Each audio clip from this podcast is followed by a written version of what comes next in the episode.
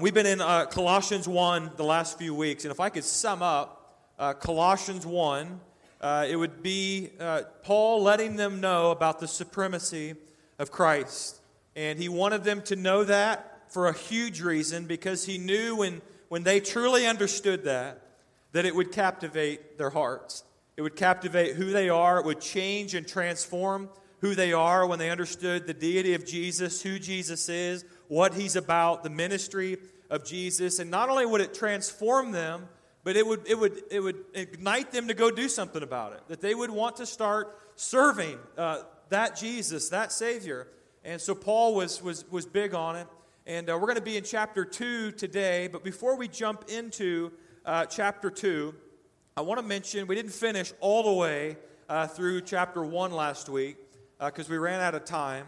So I want to give you the Cliff Note version of what happened at the end because it actually uh, seamlessly goes into uh, chapter chapter two. It's one big one big section, and what Paul is talking about at the end of this chapter one is he lets them know and he lets us know that he's been given. Some of your Bibles may say a stewardship.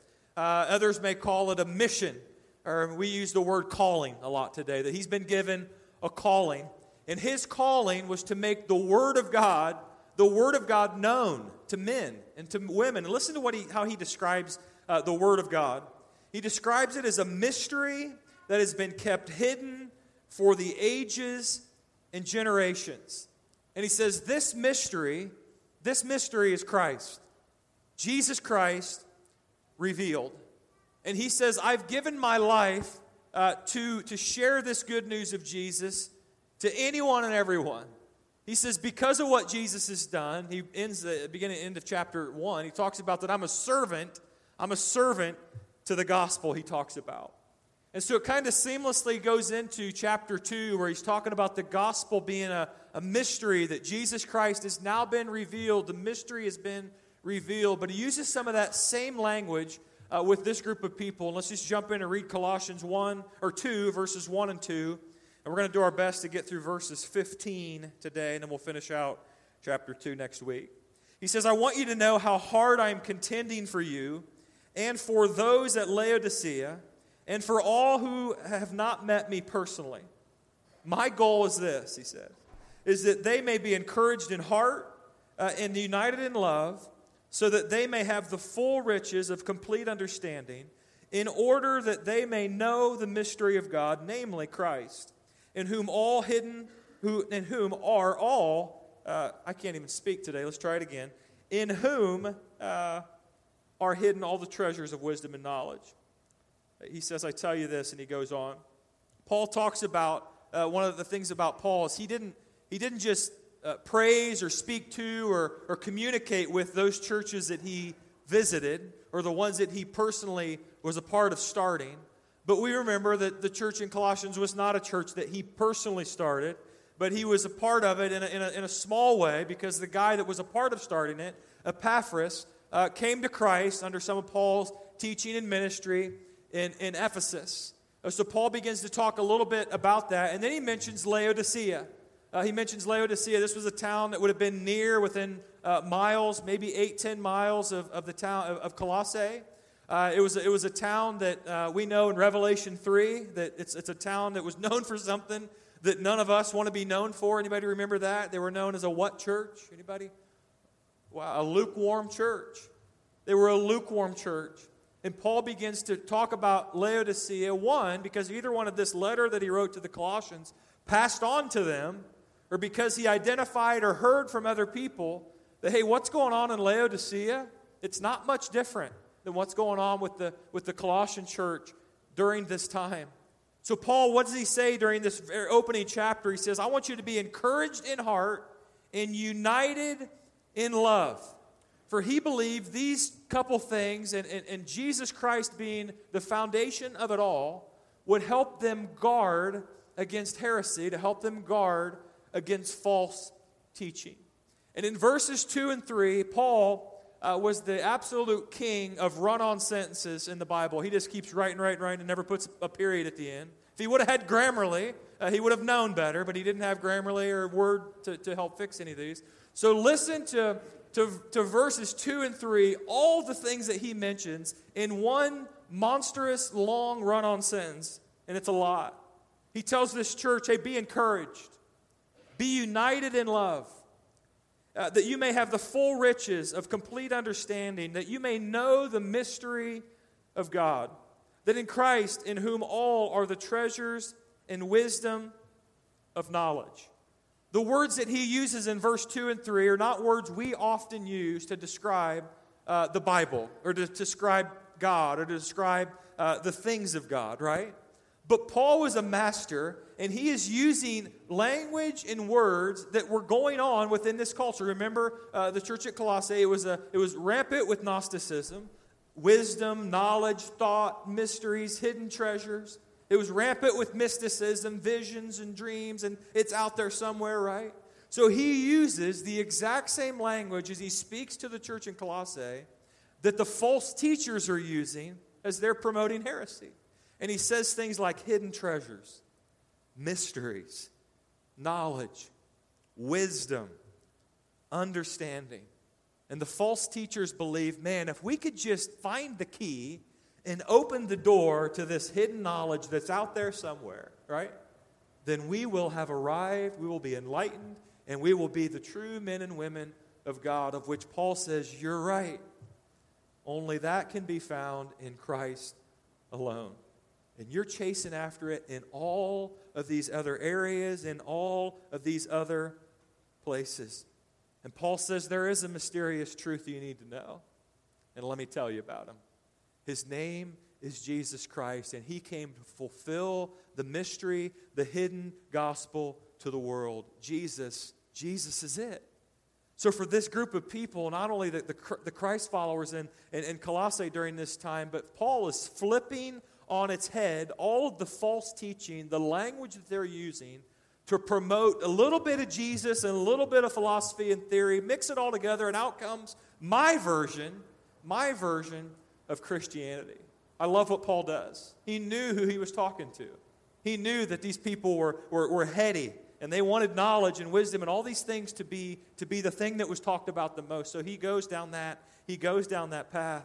And Paul doesn't just pull these words out of a hat, but he uses them to connect with this group of people.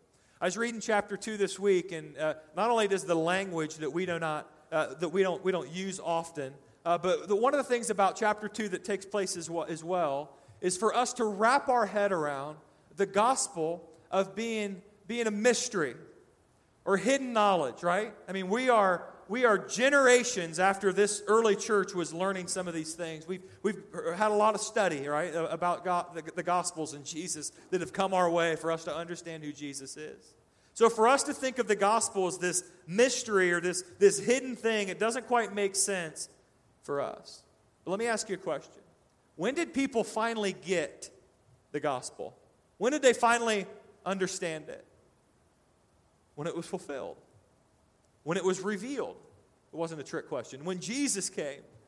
And people, even when Jesus came after the resurrection, were still struggling, trying to piece all of this together. I heard from this prophet and I heard from this teacher one time, and you're telling me that, that this works together like this. Even, even a couple guys in Luke 24 that were walking down the road to Emmaus. You know that story, don't you? After the resurrection, they're walking down the road, and, and it says in the Bible they're talking about all the things that have just happened. They're trying to wrap their head around what just happened. Their heads are down a little bit because they're not quite sure uh, what just happened is what they wanted to happen. And as they're walking down the road, just uh, minding their own business, talking about all the things that went down, all of a sudden Jesus shows up on the scene and starts walking beside them. It's an incredible story. Verse 17 in, in Luke 24 it says, He asked them, Hey guys, what are you talking about? Can you imagine this scene as, as Jesus is showing up? What are you guys discussing? You know, what, you, what could you possibly be talking about as you're walking along? And they stood still with their faces downcast, and, and, and they pretty much said, uh, Do you live on another planet?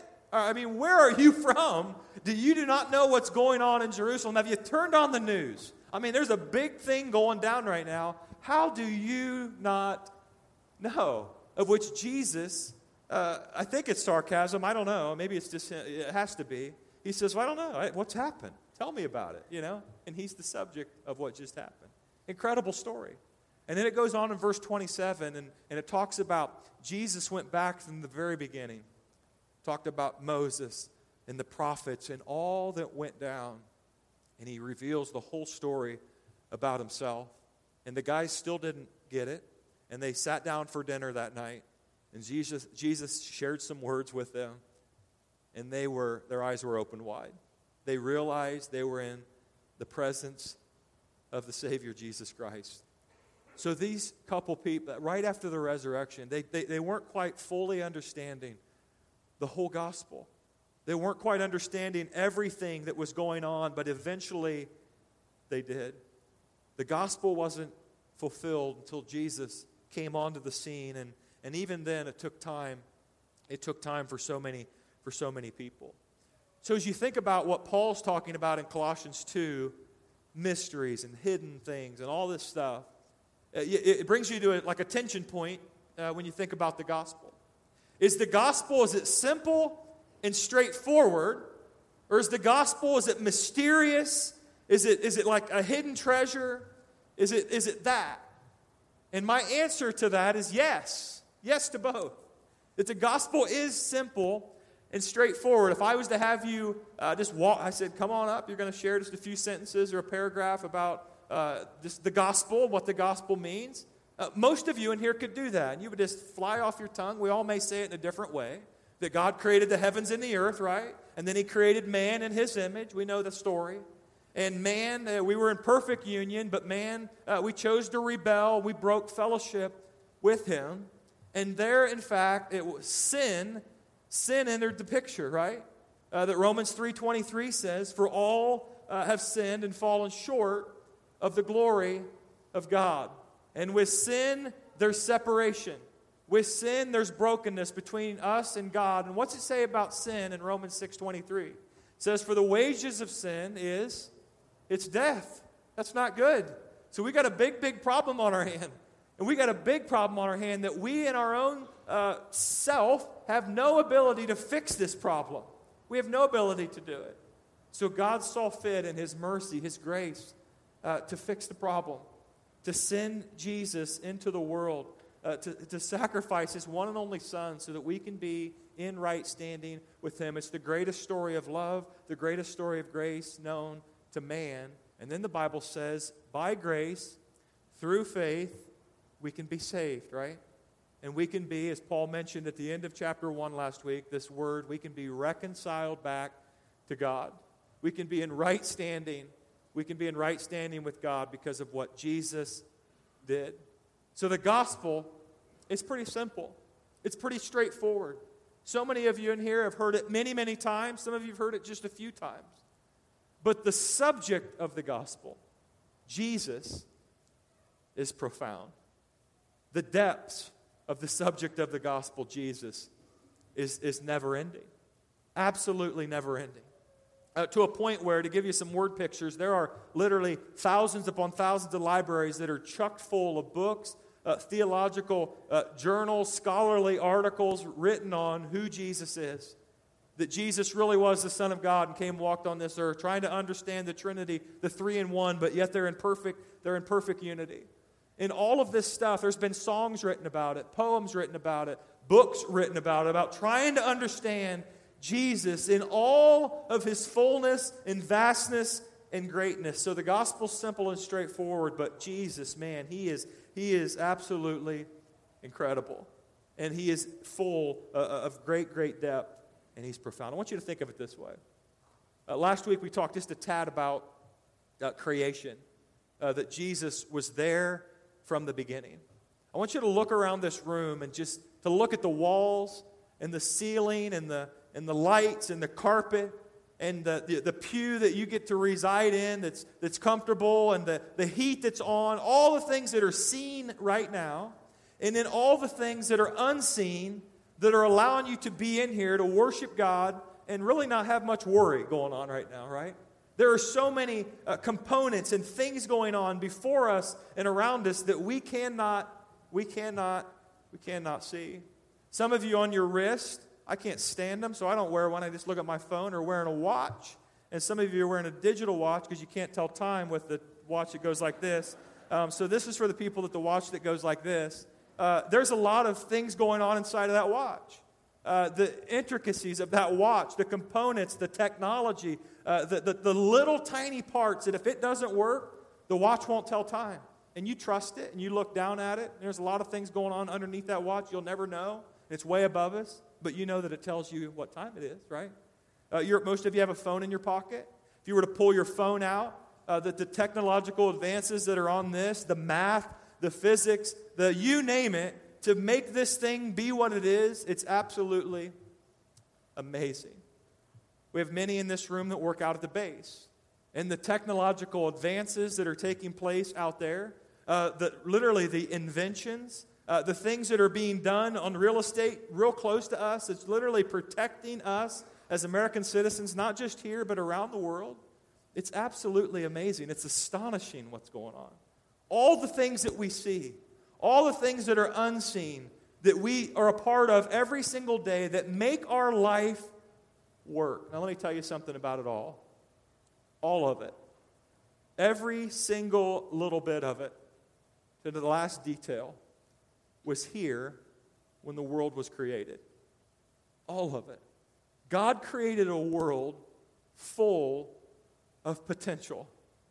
Some of us, we're in 2019, we're experiencing some of the great potential of our world. Generations prior, not so much. How did it happen? We started digging, right?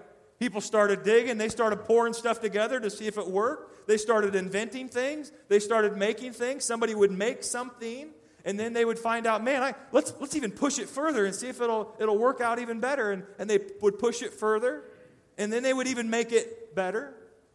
We've studied, we've tried, we've failed, we've discovered all of this stuff, and what we found is there's, there's literally endless potential with this incredible world that God has given us. Now, let me give you a picture of Jesus. Think about your walk with Him, the subject of the gospel. And it is incredible as all the technology, all the things that we see and are part of every single day as human beings on this earth. Jesus is tenfold. It's not even in the ballpark with what we experience every single day. That the more we dig, right, the more we seek, the more we try to discover who Jesus is, uh, what he's about, the heart of Jesus, we just continue to find out more and more and more and more and more. It's why you can hear a teaching on a particular passage or read it for yourself, and then two years later, you read it again, and God speaks to you in a brand new way because the depths of our Jesus, it's profound.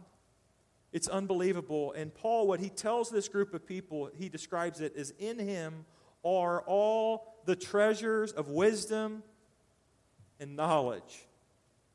That yes, the gospel's simple and straightforward. But Paul says, you, a heady Colossian group of people, you want to start diving in? Go to Jesus. In him is all the knowledge, in him is all the wisdom, in him is all the treasures. It's endless. It's remarkable, Paul says. And then he gives the reason why to keep Jesus in his rightful spot. He says in verse 4, I tell you this, I tell you all this, so that you uh, so that no one may deceive you by fine sounding arguments for though I am absent from you in body, I am present with you in spirit, and delight to see how disciplined you are and how firm your faith in Christ is. Why does Paul, all throughout this book, it's like the same theme over and over again, continue just to harp on the centrality of Christ? He just keeps going back to keeping Jesus front and center. Make him number one. Don't go after this direction or that direction. The reason why he does this is because he not only knew then, but he knows now. There are a lot of fine sounding arguments that can lead us to some very dark and even ugly and weird and weird places. We look around our world today, we look around our country today, there are some fine sounding arguments where there's a little bit of truth mixed in with this huge lie where it ultimately lead to destruction. And Paul says, man, guard yourself against that. And here's how you do it Keep Christ front and center in your life. Seek Him in all things. Mimic Him. Live your life for Him, Paul says. And Paul knew that, man, this, this, this, this fine uh, uh, sounding argument would be, would be rampant everywhere. The Bible paints a pretty clear picture that there is a spiritual enemy, and our spiritual enemy is known as the great deceiver. Most of us in here don't buy into bold faced lies. I mean, when we hear something that's like, that one's a lie, there's no way that's true, uh, we can pretty much turn the other way. Or we can sniff out a lie, or we can sense one coming on. But man, when deception sneaks in, I think we did an illustration a while back about that, where there's a little bit of truth, a little bit of deception, and it can lead us to do some of the weirdest, ugliest. It can make us think about, it can, it can create fine sounding arguments, as Paul is talking about, and we can find ourselves flat out deceived. And what we'll do, see if you've ever done this. You'll buy into about any speculation that comes your way on just about an ounce of truth. Well, there's, there's a piece of truth in there, so I mean, I might as well. Do you see how dangerous it is? We live in an age of information, an age of misinformation. For us to be locked into Christ alone, because some days we don't know what's true and what's not. Where do we find truth? Our moral compass. It's in His Word, and it's by Jesus alone. The Bible says this about the devil it says he's the accuser. You ever been accused by him? He's the slanderer. Uh, says he's the great deceiver. He's the liar. And Paul knew that our enemy's no dummy. He's not going to come after you with a bold faced lie, but rather he's going to lure you. He's going to tempt you. He's going to give you a half truth, and all of a sudden, man, that, that argument is really good. I think I'm going to buy into that, and I'm going to go after that. And we will find ourselves there so quickly. I was reading this week, uh, social media tells you lots. I lost my, the picture I wanted to read. But by John MacArthur. And when this came across, I thought, I'm sharing it Sunday because it's perfect about deception. He says, How can a deceived person know he or she is deceived? How, how, can, we, how can we know it? How can we spot someone who is deceived? Here's what he says Look for people who are seeking feelings, blessings, experiences, healings, angels, you name it, that are only interested in the byproducts of faith, not in Christ. We have a generation of people today that are interested in the byproducts of Christ, but not so much Christ. Oh, we want the blessing. Uh, we, we, we want to experience the healing. I want to feel, you know, feel it. And you name it. Man, when we go down that path, we will be deceived and it will lead to a dark, ugly place.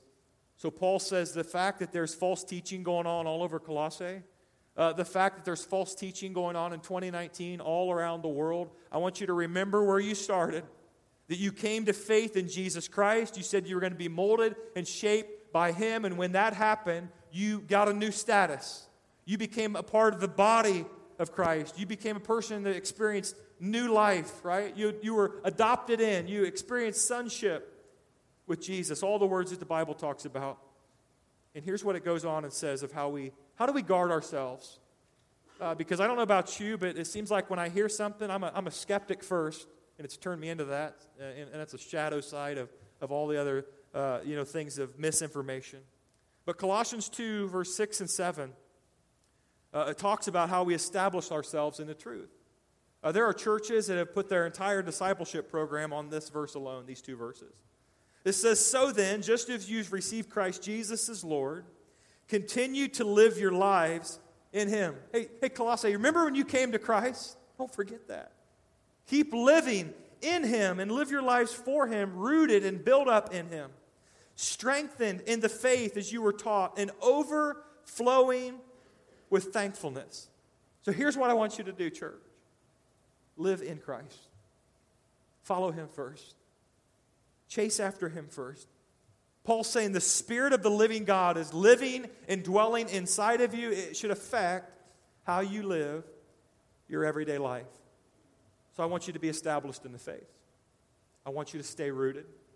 I want you to guard yourself against the theories, philosophies, the fine sounding arguments, all the stuff that he just talked about.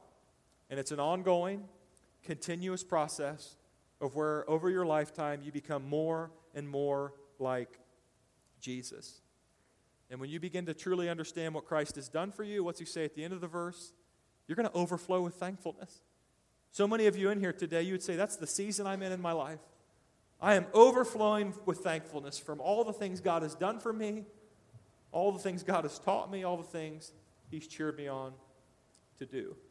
Church, this was, this was Paul's vision, vision for the church that the church would know God, that the Colossian church would be known by God, that they would be rooted in their faith, and that they would grow up into full maturity in Christ Jesus. It's why we exist. It's why we exist as Centerville Community Church, so that people can know God, right? So that you will know God, so that people will be known by God outside these walls and inside these walls, so that you and I will be rooted in Christ, we'll be established in the faith, and we'll, we'll experience the fullness of God. We'll grow up in maturity. It's why we do what we do every single week. It's why people get up early and, and come in here to make coffee and donuts. Is it because they love making coffee at 8 in the morning on Sunday? Probably not, but they want to create an environment where people can know Christ and they can be known by Christ. It's why the choir comes in on Wednesday night and practices and works their tail off and then comes in on Sunday and, and sings for us and leads us in worship. It's why the band does the same thing. It's why all of our children's workers and youth workers and ushers and greeters and you name it give of their time every single week. One, why? Because they saw something way bigger than themselves that they can be a part of. And that thing they're a part of is helping people know Jesus Christ. Last, last week, I was blown away. Um, we, I went to pick up, our boys were in the three and four year old room. And I walked into the room, and they're always the last one, so forgive us, teachers. We try to go get them, but they're just stuck forever in there. Um, and, and there's other three and four year olds with them. But I was, I was just ecstatic when I walked in, and Ed Bacher is teaching, teaching our boys. Ed's 89 years old, um, and he's just in there investing in our boys, creating this. It used to be a caterpillar, and they ripped all the fuzzy things off. Um, but it talked about how wide and how long and how high and how deep is the love of Christ. And Ed Bacher, 89, said, I want to be about that. Why? Because I want them to know Christ. I want them to be known by Christ. Church, that, that's what it's all about. That is the church. When I walked in there, I just wanted to thank God. That is the church at its best. That's the church at its best. I encourage you, if you haven't found your niche here, somewhere in this community to serve, where you're daily or weekly giving to the greatest story ever told called the gospel, Paul would say, which he was a sermon of. You need to find it. Make it a non negotiable. You will be blown away. You think, oh, I'm going to go serve all these people and do all these nice things. You know what happens? You end up getting taught and blessed and grown up in the faith. I love the story last week, and hopefully, Ed will be a reminder to all of us to step up so other people can be rooted in the faith and can know Christ, as Paul talks about in Colossians uh, 2 6 and 7. He goes on in Colossians 2, verse 8 through 10. And he says, See to it that no one takes you captive uh, through hollow and deceptive philosophy, which depends on human tradition and the elemental spiritual forces of this world rather than Christ, rather uh, than on Christ. For in Christ all the fullness of the deity lives in bodily form. And in Christ you have been brought to fullness. He is the head over every power and authority. It seems crazy because Paul's going back, didn't you just he just talked about this in verse 4. He's going back to the to the fine argument, the deception thing. Don't buy into all of that. Anytime in the Bible you see any one of those authors repeat themselves, uh, I would perk your ears up and listen. And the reason why Paul went back to it is because he knew how easily we were susceptible to false teaching. And he says, before long, you'll buy into that, and it'll be about human tradition, it'll be about philosophy, elemental spiritual forces that he talks about. And you'll be captivated by all of those things instead of being captivated by Jesus Christ. The gospel's not based on human tradition. The gospel's not based on what you think. The gospel's not based on theory or philosophy or the wisest person in this room. The gospel's based on Jesus Christ. And anytime uh, you talk about the gospel and you say Jesus and fill in the blank, you know what you have? You don't have the gospel. Because it's Jesus and nothing. It's Jesus and nothing. And Paul wanted this church, man, stay rooted because you're going to be tempted to buy into all, all of this stuff. And he says, in Christ, you've got enough. Paul did the same thing with the Galatian church in Galatians 1 6 through uh, 7. Here's an example. He says, I'm astonished that you're so quickly deserting the one who called you to live in the grace of Christ and are turning to a different gospel, which he says is it's really no gospel at all. You're perverting the gospel, calling it the gospel. It's not even the gospel anymore, friends. And he got after the Galatian church for this. Hebrews 12, verse 2 Man, keep your eyes fixed on him. He's the author and the finisher of your faith. We're going to close with Colossians 2, uh, verses 11 through 15. And we could not have a better uh, four verses here to set us up for, for Holy Communion. Uh, because the gospel is, I mean, it's just shared. What Paul does in this is, is fantastic. He tells us about what Jesus has done for us. So as we get ready to remember what Christ has done for us, let, let these spark your memory. It says, In him you were also circumcised with a circumcision not performed by human hands. He's pointing back to Old Testament covenant stuff where the Jewish men were circumcised uh, to be right with God. Your whole self, ruled by the flesh, was put off when you were circumcised by Christ. You were made new by Him. Having been buried with Him in baptism, uh, the old life is gone, right? And in which you are also raised with Him uh, through your faith in the working of God who raised Him from the dead. Listen to verse 13. When you were dead in your sins, we were bankrupt with our sins. And in the uncircumcision of your flesh, you were, when you were not made new, God, He made a way. He made you alive with Christ. He forgave us all of our sins, of which that is a pretty long list, isn't it, for all of us? He, having canceled the charge of our legal indebtedness, which stood against and condemned us, He's taken it all away he nailed it to the cross. And having disarmed the powers and authorities, he made a public spectacle of them. The victory has been won. We sing songs about that all the time, and this passage tells us that. Triumphing over them by the cross. Paul tells us in this passage because of Christ, uh, we can be buried with him in our baptism and raised to new life, and the old nature can be gone. We can be made a new creation uh, through baptism. Because of Jesus, he says we've been, we've been forgiven, is what he tells us in these passages. That the debt has been canceled. That you and I are no longer condemned. That's good news. Because of Jesus, we can have a new life, a new beginning, a fresh start.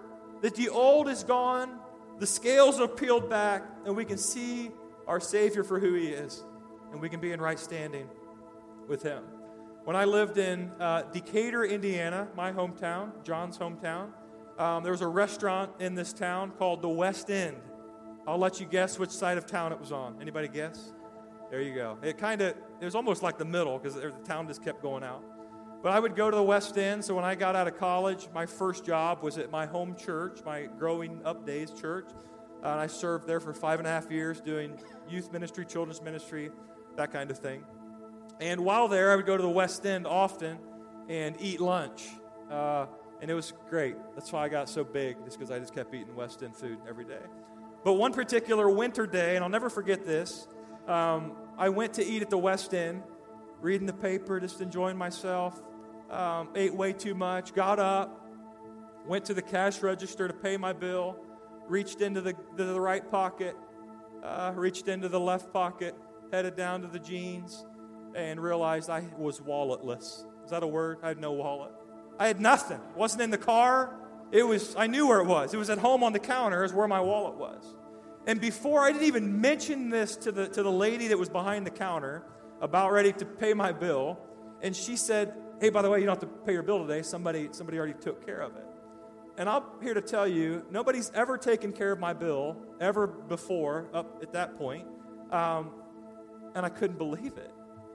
And I think of that picture so often as I stood before the cash register, a debt to be paid, absolutely no way to pay it. I was broke as ever. I was bankrupt, not having my wallet, if you will. And somebody else said, I'm going to foot the bill for you today. And as we stand before a holy God, it's pretty clear that we are, we are bankrupt spiritually before Him. That we have no way to be in right standing with Him after we broke fellowship in Genesis. But God says, Well, I got another plan. And He stands up and He walks up to the cash register and He pays our sin debt so that we can be in right standing with Him. He went to the cross for you and me, and He shed His blood.